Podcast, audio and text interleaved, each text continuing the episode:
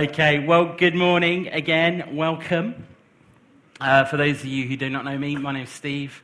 Uh, I'm one of the pastors here. And um, we're continuing um, a brand new teaching series that we've been doing for the last, I don't know, four or five weeks. Um, really just thinking about what it means uh, for us to be people who are fully alive. Uh, and so I think we've got two more after this. So some of you are like breathing a sigh of relief because he's going to stop challenging me every week. He's going to stop giving me homework to do uh, and all those sorts of things. And so uh, we are heading on the home straight, as it were. And so um, we've, been, we've been looking at this phrase every week. Sorry, this is really loose. Uh, we've been looking at this phrase every week uh, from St. Irenaeus, who was a French church father uh, in AD 200. He said, The glory of God is man fully alive. And, and what we've been thinking about is, is, is that somehow um, God's glory and our aliveness are intertwined. That, that God is committed to us becoming fully alive in Him.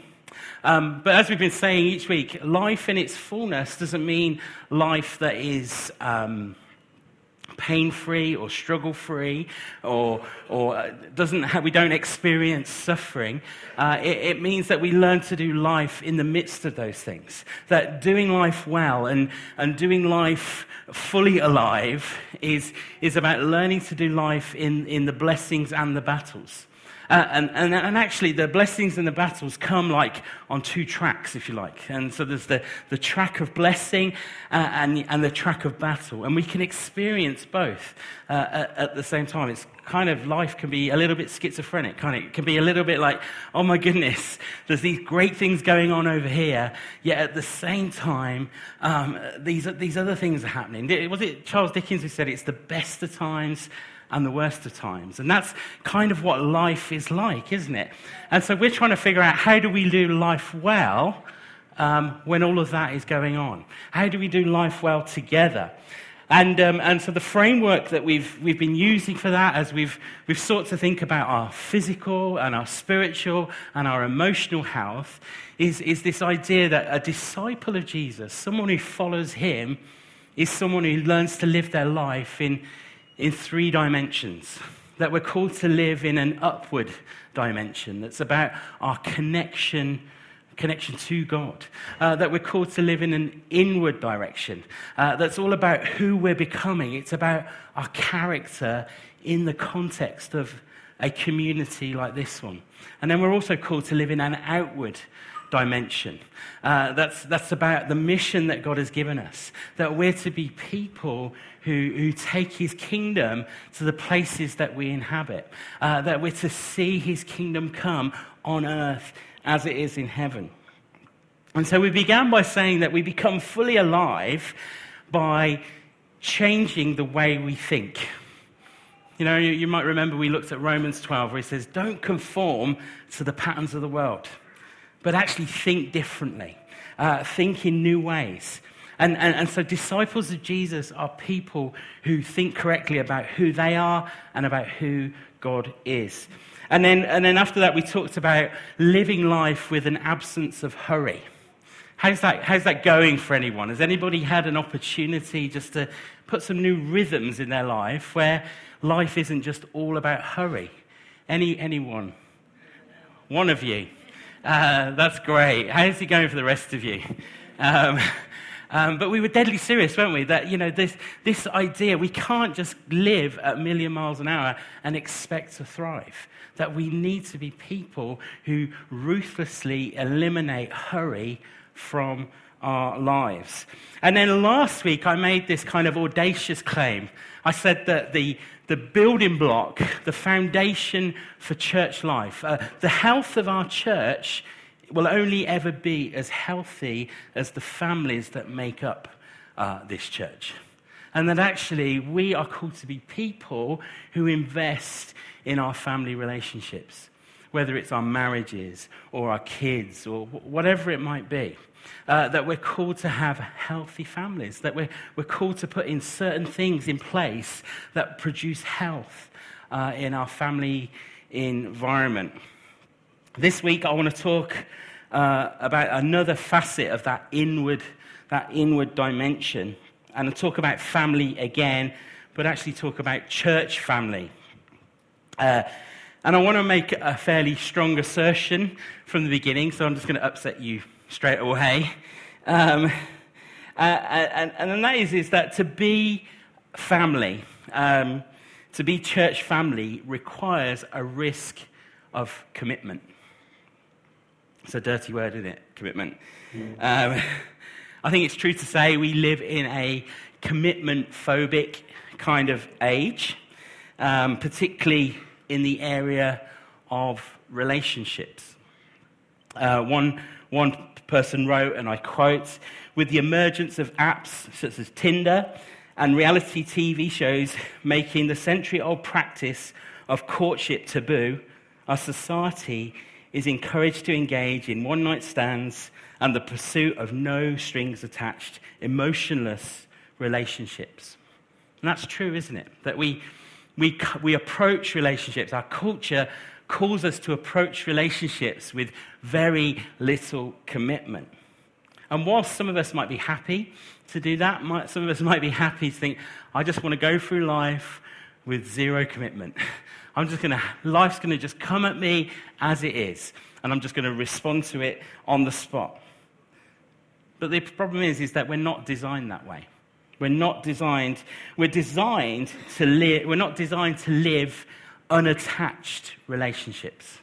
In fact, that can't happen, can it? It can't be a relationship if it's unattached.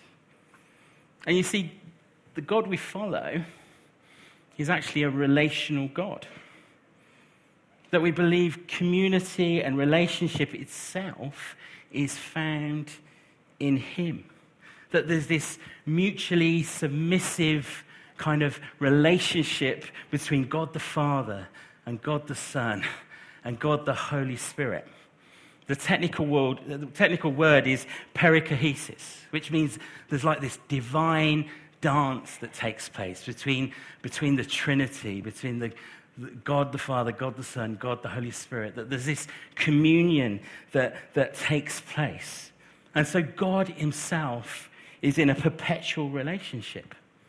And so, us as His people who are made in His image are also, therefore, called to be in relationship, that we're relational beings. And the truth is, is that the gospel is not so much, you know, God um, saving individuals, but it's more about God establishing a community of people. And actually, that's a community that requires something of us.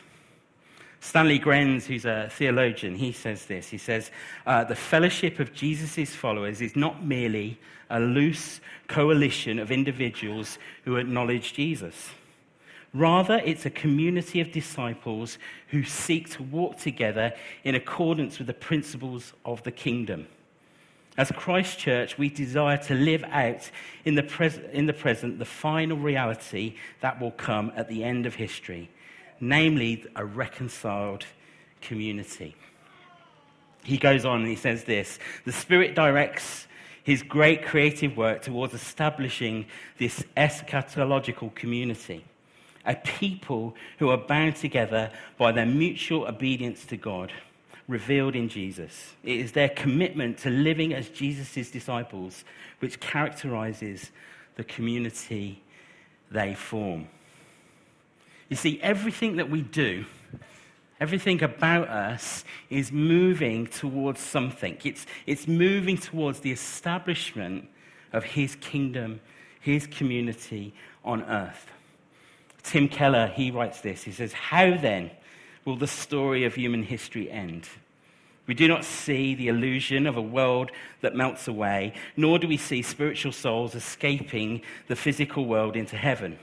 Rather, we see heaven descending into our world to unite with it and purify it, all, purify all the brokenness and imperfections. You see, at the heart of the gospel at the heart of what Jesus has done is, is a redemption and reconciliation of community. that, that we're both reconciled and redeemed to God, but we're also reconciled to one another. And so, as we look at God's, God's story, as we look at this narrative that's being lived out, we see He's committed to follow through on that. He's committed to, to seeing this community of His people uh, established.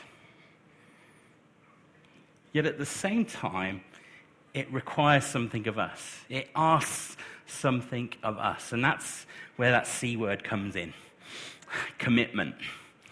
It is a, it is a dirty word. So, and so, what I, what I want to kind of think about today uh, is, is that the, the sense of risk to, uh, to commit and the sense of risk, risk to commit towards community um, is, is important because we believe that that's what God is building. You see, to be fully alive, as we've been talking about for the last few weeks, requires a number of things of us. And one of the things it requires is a commitment to the community, to the, to the people that God is building. So if you've got your Bible, why don't you turn to Ephesians 4. I'm just going to look at the first eight verses. And we're probably only going to look at the first three, actually, but I'm going to read it in context as much as I can. So, Ephesians 4.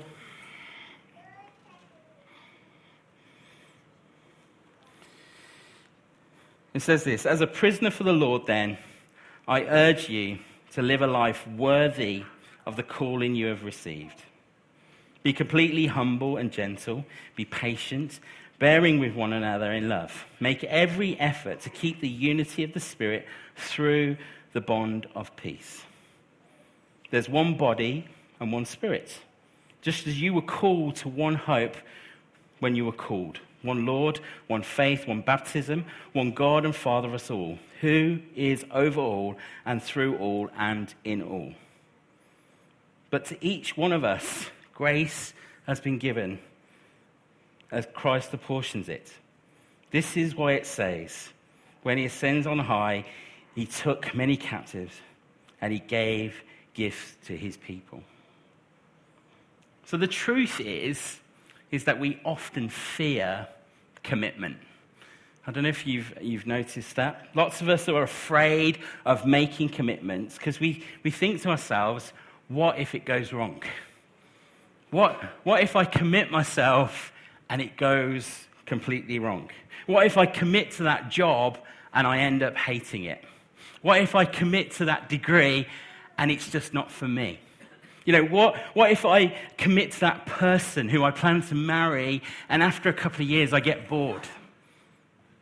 What if I commit to that church, but then the pastor says something that I don't agree with? And I'm sure, sure we do that quite a lot. But, um,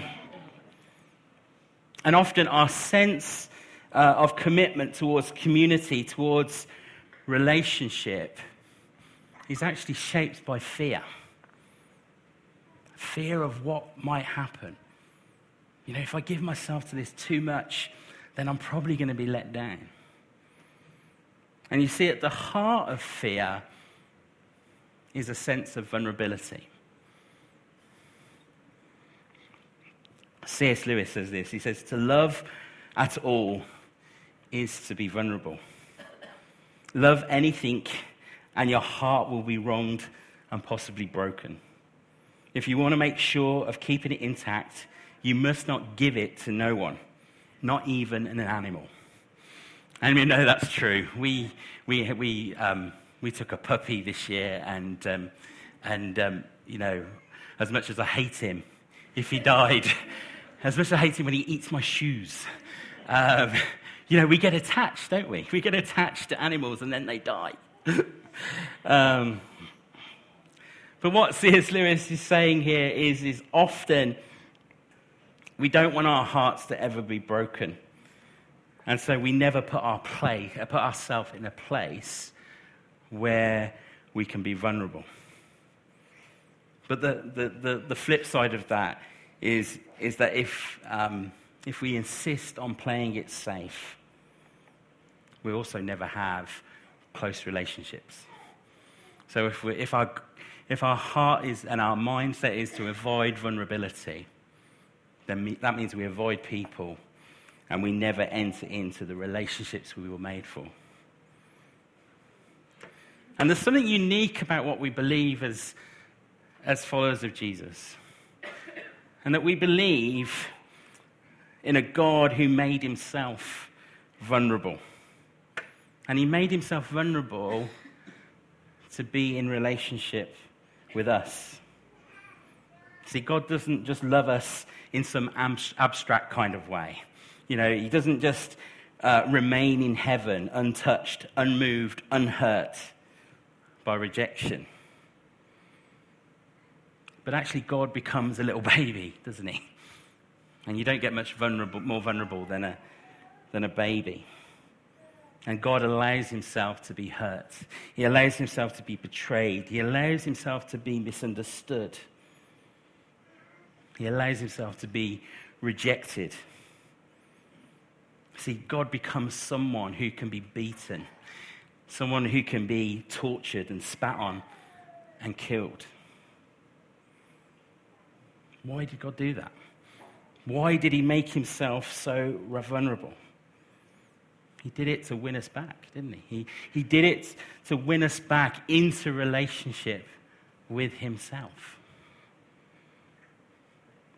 And see, if we accept what God has, that God has made himself vulnerable, and, we, we, and that he allowed himself to be hurt, he allowed himself to feel pain of relationships, if we take that message to our heart, we're also able to risk the commitment with someone else. We're also able to risk that vulnerability. If we know at our core, the core of our being that we're loved, that God is for us, that He's never going to leave us or forsake us, He's never going to betray us.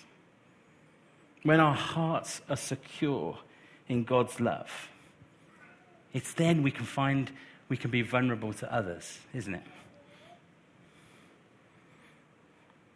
Because even if people let us down, which that's the one guarantee I can give you people will let you down. But when we're sure of what, who we are, when we're sure of how much God loves us, it doesn't actually matter. People will let us down, people will hurt us, but we still have a God who totally loves us, who's totally for us. And so, as we think about doing life well, doing life together, we have to free ourselves from a fear of commitment because we fear vulnerability. We fear being vulnerable, being real before one another. And so I just want to think about three ways that we might consider doing that. Three ways that we might consider overcoming some of the fears of making a commitment, making a stand. And so the first one would be to have the right goals. See, one of the great challenges of doing life well, being fully alive, is choosing the right goals. You know, we've all been around people who choose the wrong goals. Uh, maybe you've chosen the wrong goals uh, at different stages uh, in life. Uh, maybe you've, know, maybe you've gone for a goal of maybe popularity or, or wanting to be liked. And you see, if a goal like that drives us and it drives our, it drives our decision making, it actually has the power to ruin relationships. I don't know if you've noticed that with people who always want to be liked, always want to be everybody's friend, and always want people to love them and, and, and, and, and think highly of them. You know, if you take that kind of mentality to, I don't know, your parenting relationship, the problem is, is that every time you come to discipline your kids, you're not going to do it because you want them to like you. And actually, what, what we do is we exchange the feelings that we have now for, for the benefits of the future. Or, or, or maybe we like to be liked at work. And so instead of managing that team, uh, in our office, we, we just let things go because we want the team to like us. And no one is ever accountable for anything. Or maybe we want to be well liked in the classroom. And so the, the kids that we teach, we, yeah, we'll just let that go. We won't worry about that because we want them to like us. You see, if our goal is always to be liked, we'll always miss the opportunity for deeper relationship. Maybe your goal is something else. Maybe your goal would be, wouldn't be to be liked, but would be to pursue wealth. And actually, you will sacrifice everything uh, for that. Sacrifice family, marriage, children on the altar of becoming wealthy. Now, wealth in and of itself isn't a bad thing. And actually, we need wealthy people. We're in the middle of a building project. And, um, but when we make that our pursuit, when we make that um, the thing that we're going after, uh, the, the, the, the target of our lives, actually it becomes dangerous territory. Jesus says, What does it profit a man to gain the whole world yet forfeit his soul? He says, The foolish store up treasure instead of being rich towards God. And he says, Don't store up treasure on earth, but store your treasure in heaven. And so Paul says in Ephesians 4 1, he says, As a prisoner for the Lord, then, I urge you to live a life worthy of the calling you have received. See, Paul invites us to live a life worthy of our calling. That if we're going to make a commitment to community, if we're going to commit ourselves to be relationally connected, to be the family of God, we need to commit to the right goals. What's the goal? What's the goal of church? Why, why do we do this? Why, why do we gather in places like this? I know, is it to have a nice, comfortable experience? Is it to sing some great songs? Is it to hear some okay teaching? Is it to sit in a nice, warm building is it to be around people that are like us? Where we're never stretched, never confronted, never made to feel uncomfortable. You see, if that's our goal, if our goal is just to be comfortable here, then I want to say with all love, Central Vineyard isn't the place for you. That isn't what we're about. We're not here for our comfort. What's the goal of the church? What are we called to be as the church? Well, when Paul speaks of living life worthy of our calling, he's building upon something he's already said. You see, the church is actually God's main instrument in working out his plan of pulling all things together under Christ to heal divisions, to reconcile all relationships. In Ephesians 2 and verse 13, it says this It says, But now in Christ Jesus, you who once were far away have been brought near by the blood of Christ. For he himself is our peace, who has made the two groups one and has destroyed the barrier, the division, the, the dividing wall of hostility, by setting aside in his flesh the law with its commands and regulations he pursued, his purpose was to create in himself one new humanity out of the two, thus making peace. A guy called Rich Nathan, who leads uh, the Columbus Vineyard, he says this when, when Jesus was hung, spread eagled on the cross, with one arm he reached out and brought to himself the Jews and with the other army reached out and brought to himself the Gentiles. And out of the raw material of Jew and Gentile, God creates a new race of people. The church is not defined by our ancestry, um, uh, what country we come from, or the color of our skin. The church is an entirely new race, a new humanity, a unified people under this one head, Jesus Christ. You see, God's goal has always been to heal division. heal, heal the divisions of the world. And don't we want that? If, if never before, when you look at what's going on in the world around us now, we long for it, don't we?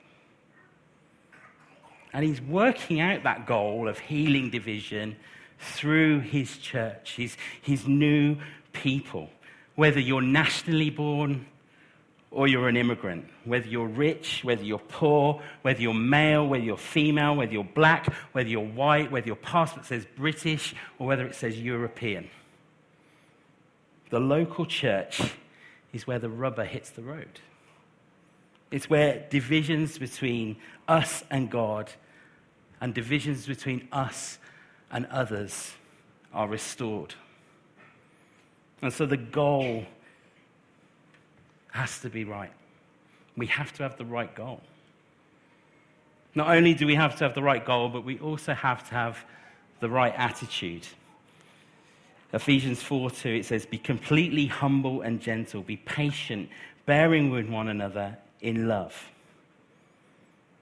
See, if we're going to pull people together, if we're going to heal divisions, if we're going to reconcile relationships with one another, not only do we need to have the right goals, but we need to have the right attitudes. The right attitudes that produce reconciliation. He says, be completely humble. But the reality is, that isn't the case, is it? Most of us um, struggle with that because we struggle with pride. That's the opposite to humility, isn't it? Pride. And so we say, so we say things like, I'll say sorry when they say sorry. Or I'll move towards them if they move towards me. I'll acknowledge my wrong after they've acknowledged their wrong. That's kind of how we operate, isn't it? But actually, that attitude, I don't know if you've noticed, it doesn't get you very far, particularly if you're married. Um, can I have an amen? No. Um,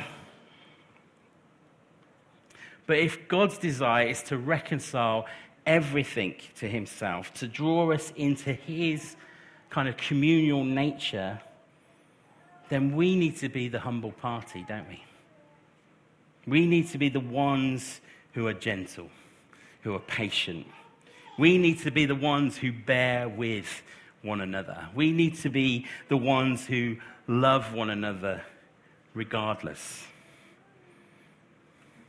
How many of us have ever been guilty of a bad attitude? Wow, so many holy people in this place. Um, my guess is that we've all had bad attitudes. You know, we're not going to take a picture, okay?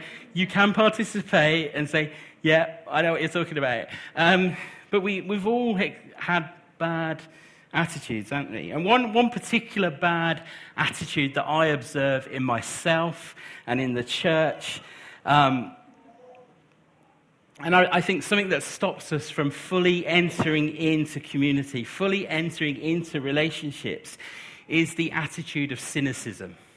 I don't know if you've noticed that cynicism is, is just like a, a rampant thing uh, in, in our culture. And um, and actually, when, when we, um, we'll, we'll try and put spin on cynicism, won't we? We'll try and, we'll try and um, pretend that it's a gift of reflection. Um, so that's how we'll put positive spin on, on cynicism. Yet, um, over and over again, criticism and cynicism has, has a nature of being quite toxic. It can destroy uh, relationships. And um, and, you know, we, we could say, you know, there's nothing wrong um, with pointing stuff out. And, and, and absolutely, um, things do need pointing out. And, and we could say that, you know, it's important to speak the truth. And yeah, I, I, totally, I totally agree. But actually, our, our ability sometimes to evaluate and to uh, critique people is often really unhelpful. I don't know if you've you've been the receiver of that, or maybe you've even heard the words come from your mouth. Um, I, I certainly have. And so, how do we fight that attitude of cynicism? How do we begin to address that in ourselves? Because we're all guilty of it, aren't we? Yes. Uh, um, now I'm being cynical. Um, how do we do that? How do we begin to address cynicism? Well, I think we need, to, what first thing we need to do is remember that the church is Jesus' bride. The church is Jesus' bride. You know, the church is also made up of broken people. Um, I don't know if you realize that. If you didn't, just look at the person next to you. Um, and Jesus died for those broken people. That the, the church is, is the bride that he adores. And so I, I imagine how we talk about his bride matters to him. You know, I, I know my wife's faults and failings. And if she would let me tell you, I could. Okay? But if one of you comes and tells me my wife's faults and failings, we're going to have a fight. it's going to mean business. Because you don't speak like that about my wife. And could it be that Jesus feels the same way when we're cynical about his bride? When we talk down about this, this wonderful thing that he treasures? So remember who the church is. The other bit would be to focus on what is good. In, the, in, in four chapters of Philippians, uh, 15 times, Paul instructs us to rejoice. See, I, I don't know if you've realized this, identifying problems is actually quite easy. I don't know if you've noticed that. Uh, I, I, love those emails, by the way. Bring them on. Um, but actually, focusing on what's good takes effort. Focusing on, on what's working well is intentional. We have to be intentional about that. And so, if we're going to if we're going to invest relationally in one another, if we're going to be people who are committed to one another in relationship, then we need to learn to focus on what is good. See, if God has chosen to no longer look at our sin, we can choose to stop focusing on those things as well. And actually, we can become preoccupied with loving people instead. So focus on the good. And then the last, last thing I would say to beat cynicism is to pray first and talk later. That, that there's going to be times where we need to have thoughtful, loving, critical responses to things. And that's an appropriate thing to do. But before we do that, I think the scriptures are really clear that we have to examine ourselves, don't we? We have to look internally first. We have to look internally and consider the benefits of what we're going to be saying. Proverbs 15 says this A gentle answer turns away wrath, but a harsh word stirs up anger. Sometimes even the right things can be said in the wrong way at the wrong time. And so sometimes we need to pause. Some not, sometimes we need to consider before we speak. And so we need the right goals, we need the right attitude, and we also need the right commitment. Ephesians 4 3 it says, Make every effort to keep the unity of the Spirit through the bond of peace. In other words, spare no expense. Give everything you've got to build your life in community and connection to other people. Which is hard, isn't it, when it's fashionable to kind of talk down church. It's, it's, it's fashionable to sort of say, I don't really need people. I don't really need anyone else. I don't need more relationships. I don't need the church. But here's the thing there's a, there's a law in nature that universally governs everything. It governs nature, it governs finances, and it also governs relationships. And that law is you reap what you sow. You reap what you sow. People who invest deeply in community, people who in de- invest deeply in relationships, who sow into those relationships, who, who show up and serve and, and contribute to relationships, they reap something back in return. You see, we get out of church what we put in it. We get out of this thing we call the church community what we're willing to invest, what we're willing to give of ourselves. You know, that's why we make such a big deal about connect groups. Uh, because connect groups are the place where people get to invest in life together. Now, we can't guarantee relationship in that. We can't guarantee community. But all we can do is create the, the environments for those things to take place. And you see, a connect group is more than just a weekly meeting. It's more than just showing up for a couple of hours in someone's living room eating Jaffa cakes. It's more than that, isn't it? Actually, it's a, a connect group comes into its own when there's a crisis. When, when something happens to one of its members and they all rally round and make a difference. So when we choose to invest ourselves, when we choose to commit ourselves to community in a small group, it's more than just an activity. It's more than just showing up. It's actually committing ourselves to one another, and something flows out of that. And so, again, I'm going to keep laboring this. If you haven't joined, if you haven't signed up, sign up to a group. Because it's part of the redemptive nature of what God is doing. That God is restoring relationships, He's restoring humanity. And one of the ways we outlive that is by learning to do life together in small clusters of groups. And so I'd encourage you, whether you've been in the church for one week, two weeks, or five years, ten years, you need to be in community. You need to be connected to others. And if there's no space, we'll start some more groups.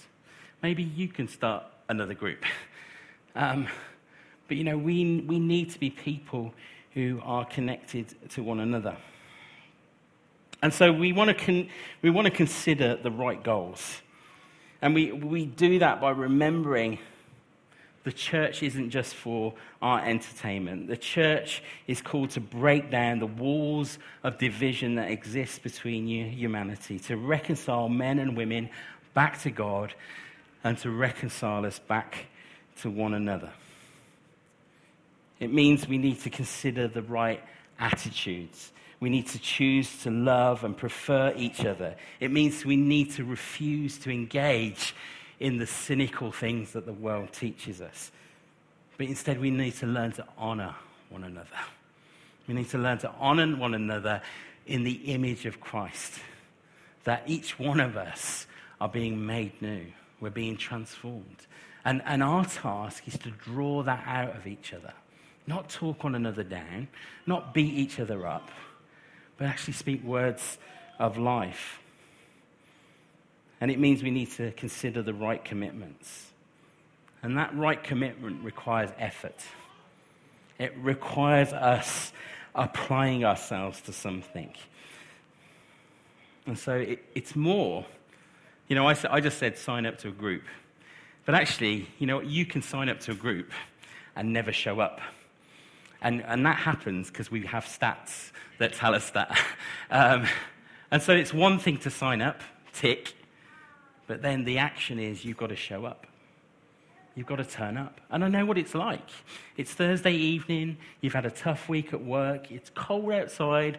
All you want to do is open a bottle of wine and sit in your own living room. But I can't do that because I've got 15 people coming around. I know what it's like. But actually, we can't afford not to be connected to others. And so we need to give ourselves to one another. We need to up, the, up our game in terms of investing uh, in, in, in, in each other. Because what we invest is what we will receive. And so, our challenge this week, you know, we've, we've kind of had homework every week.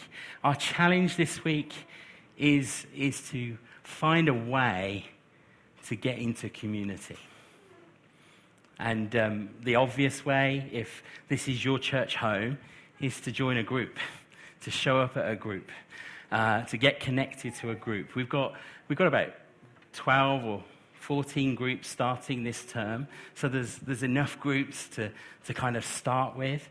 Um, but that's the challenge. I want you to consider again what does it mean to step into group life? What does it mean to step in and be in communal life with one another? You know, we've got a, a variety of groups. We have groups that we call community groups that might look like um, just regular small groups that you've experienced before. Uh, we've got groups that are based around activity uh, and passions that people have. And so you might think, you know, I'm really passionate about prayer. Well, we've got a group that meets to pray.